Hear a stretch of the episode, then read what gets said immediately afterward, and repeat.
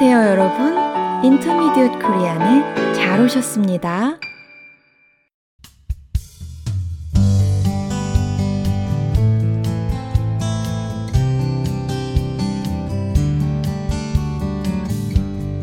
안녕하세요, 여러분. 사뿐사뿐 민쌤입니다.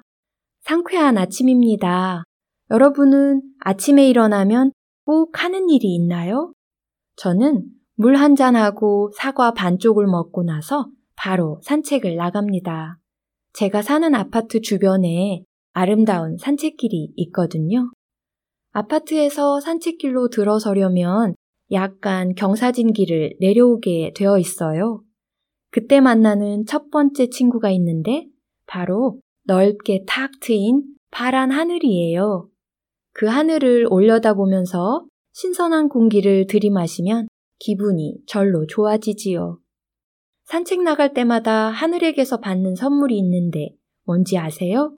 바로 하늘 캔버스에 그려진 멋진 구름 작품이에요.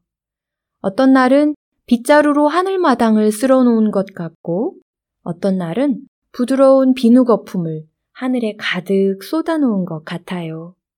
가끔 비행기라도 지나가면 그 흔적까지도 어우러져서 다양하고 신비한 작품들이 만들어지지요.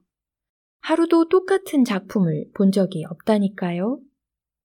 그러고 보면 하늘의 창조는 끝이 없는 것 같지요? 그렇게 아침마다 새로운 작품을 준비해 보여주면서 하늘은 제게 밤새 잘 잤느냐고 인사를 합니다. 날마다 아침 인사와 함께 멋진 작품을 선물 받으니 저는 행복할 수밖에요. 그렇게 몇 걸음 더 내려와 산책길에 들어서면 양쪽으로 초록빛 나무들이 우거져 있고 그 아래로 작은 시내가 흘러요. 오리들이 짝을 지어서 헤엄치며 노는 걸 자주 볼 수 있어요. 어떤 때는 수달 가족도 산책을 나와요. 그리고 가끔은 하늘하늘한 뽀얀 깃털을 자랑하며 긴 다리로 조용히 서 있는 백로를 만날 수도 있어요. 그런 백로를 보고 있으면 명상이 저절로 된답니다. 온 세상이 잠시 멈춘 것 같이 지극히 고요하고 평화로운 순간을 함께하게 되거든요. 한참을 그렇게 서 있던 백로가 사람 발자국 소리에 놀라 큰 날개를 펴고 날아가는 모습은 또 얼마나 우아하던지요.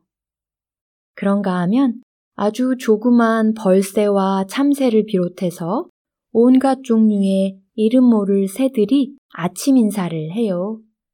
그 녀석들 덕분에 산책길은 매일 경쾌한 노랫소리로 가득 찬답니다. 그리고 산책길에 어김없이 만나는 아주 작은 친구가 있는데 바로 다람쥐예요. 한국에서는 길에서 다람쥐를 보기가 쉽지 않은데 여기서는 아주 흔하게 볼 수 있더라고요. 다람쥐들도 사람을 별로 무서워하지 않는 것 같아요. 어느 날인가는 산책을 하고 있는데 위에서 뭐가 두두둑 떨어지는 거예요. 열매가 맺혀서 떨어질 시기도 아닌데 뭐지? 하면서 위를 올려다 봤어요. 그랬더니 다람쥐 한 마리가 아침 식사를 하고 있었어요. 아직 식사 예절을 안 배웠는지 다 흘리면서 먹고 있지 뭐예요? 그래서 제가 말을 걸었지요. 다람쥐야, 밥 먹고 있어? 다람쥐는 잠시 먹는 것을 멈추고 두리번거렸어요. 식사 시간을 방해했나 싶어 살짝 미안해지더라고요. 그래서 아니야, 어서 먹어. 라고 말을 했는데 다람쥐는 못 알아듣는 것 같았어요. 아직 한국말을 안 배운 모양이에요. 이렇게 동물 친구들을 만나면서 걷다 보면 산책하는 이웃들을 만나게 됩니다. 개를 데리고 산책하는 사람들도 있고 자전거를 타고 지나가는 사람들도 있어요. 유모차에 어린 아이들을 태우고 걸어가는 젊은 부부들도 있고 손을 잡고 천천히 걷는 다정한 할머니, 할아버지들도 볼 수 있어요. 땀을 흘리며 조깅하는 사람들도 있고요. 반대편에서 오는 사람들과 혹시 눈이 마주치면 좋은 아침입니다. 라고 웃으며 인사를 하지요. 이렇게 2, 30분의 아침 산책을 마치고 나면 가벼운 몸과 마음으로 하루의 일을 시작합니다. 여러분, 오늘은 저의 산책길 친구들 이야기로 함께 했습니다.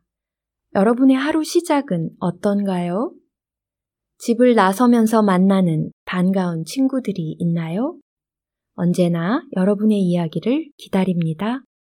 오늘도 들어주셔서 감사드리고 여러분 모두 행복한 하루 되세요. 안녕히 계세요.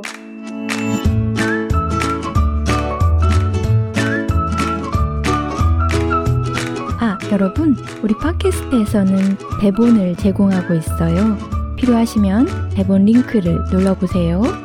그리고 우리 방송이 도움이 되었다면 격려의 댓글이나 리뷰 남겨주세요. 여러분의 응원이 큰 힘이 됩니다.